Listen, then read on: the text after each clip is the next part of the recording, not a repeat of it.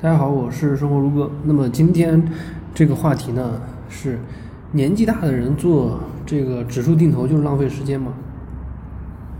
啊，这个这个是一个疑问句啊。那么我们先来看一看啊，最近的指数的估值啊。首先从绝大多数的宽基指数来看呢，其实估值都不算便宜的。但这个估值呢，放在全世界的资产类别来看，就是股票。股票类的这个指数啊，其实中国的资产还是很便宜的，还是很便宜的，因为西方都在大规模的用货币政策放了很多的水，所以资产是呈现泡沫化。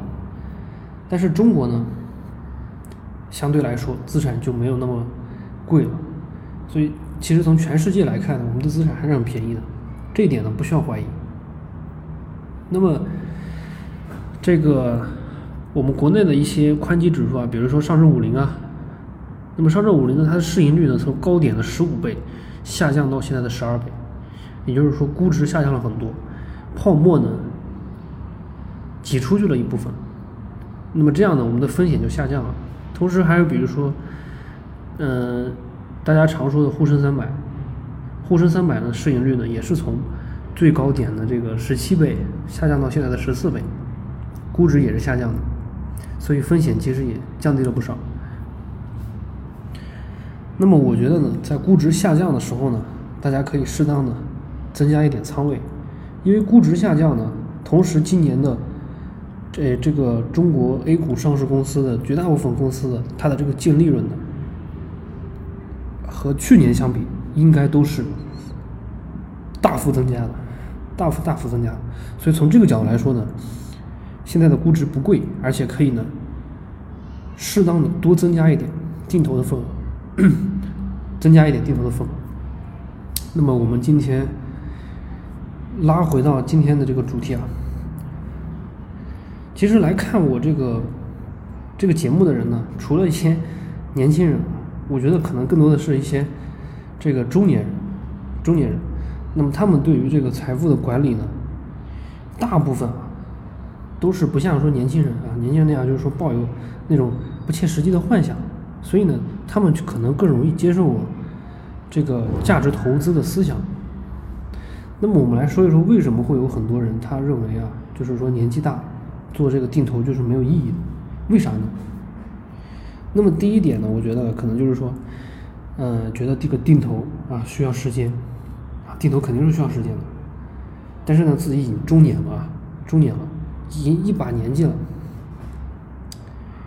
那么第二点呢，可能就是说啊，觉得这个定投啊见效太慢，啊苦哈哈定投多年，还不见得就能收获多少，呃收获很多的很多的这个收益，对吧？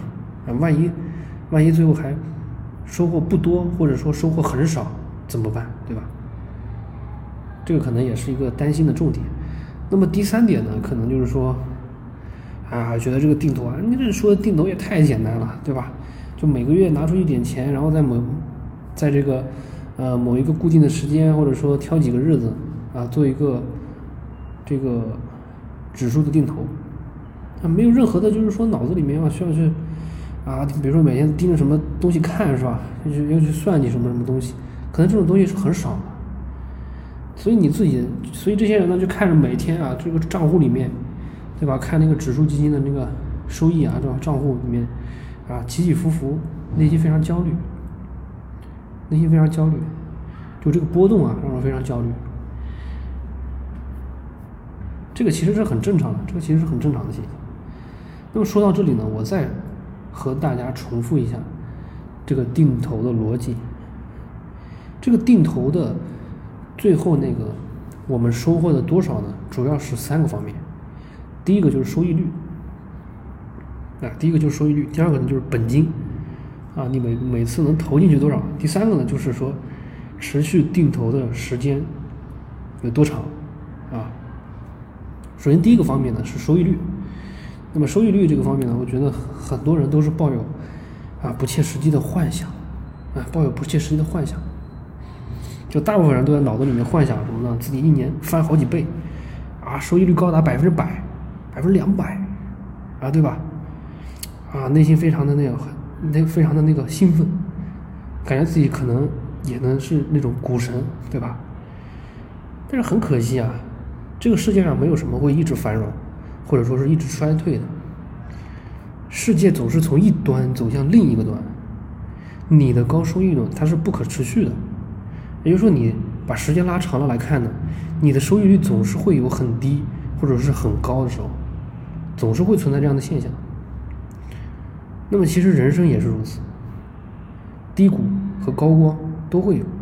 那么企业也是一样。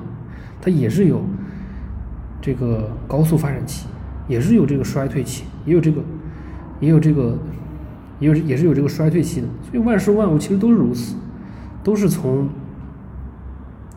一个极端走向另一个极端，总是有衰败，也总是有繁荣。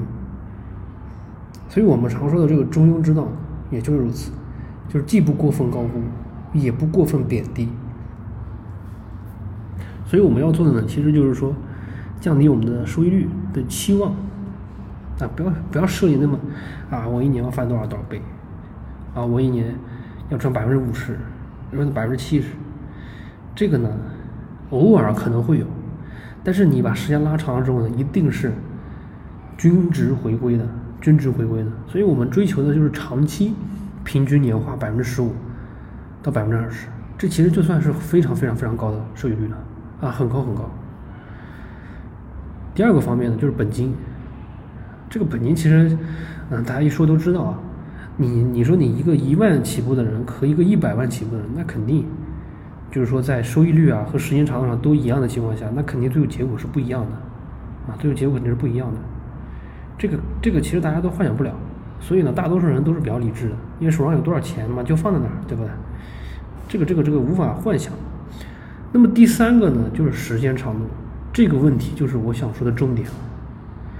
其实很多人都是大大低估了这个时间的威力啊，时间的威力啊，大大低估。所以你想想看，这个，比如说我们这个新闻上报道出来的这个，嗯。西部的那些沙漠，对吧？几十年之前是什么样子？但是我们经过每一年不停的艰苦奋斗，到现在变成了什么样子？那是一个巨大的奇迹。这个就是时间的威力，就是说每天进步一点点，每天进步一点点，时间在时间的复利之下，它是会爆发出非常强大的威力的。再比如说我们新中国成立，对吧？短短的七十年时间就已经。就已经到了要伟大复兴的时候，所以，所以我想说的意思呢，就是说，这个时间的威力呢，大家都是，就是说，没有那种直观的概念，但是我们可以就是从生活中那些实际的例子中，可以感受到，就是说时间的威力有多大。比如说一颗种子，十年之前。对吧？它就是埋在土里的那一颗种子，但十年之后，它就是参天大树。这个就是时间的威力。其实我想说的就是这个意思。天下难事必作于易，天下大事必作于细。是以圣人终不为大，故能成其大。这个圣人终不为大，故能成其大什么意思？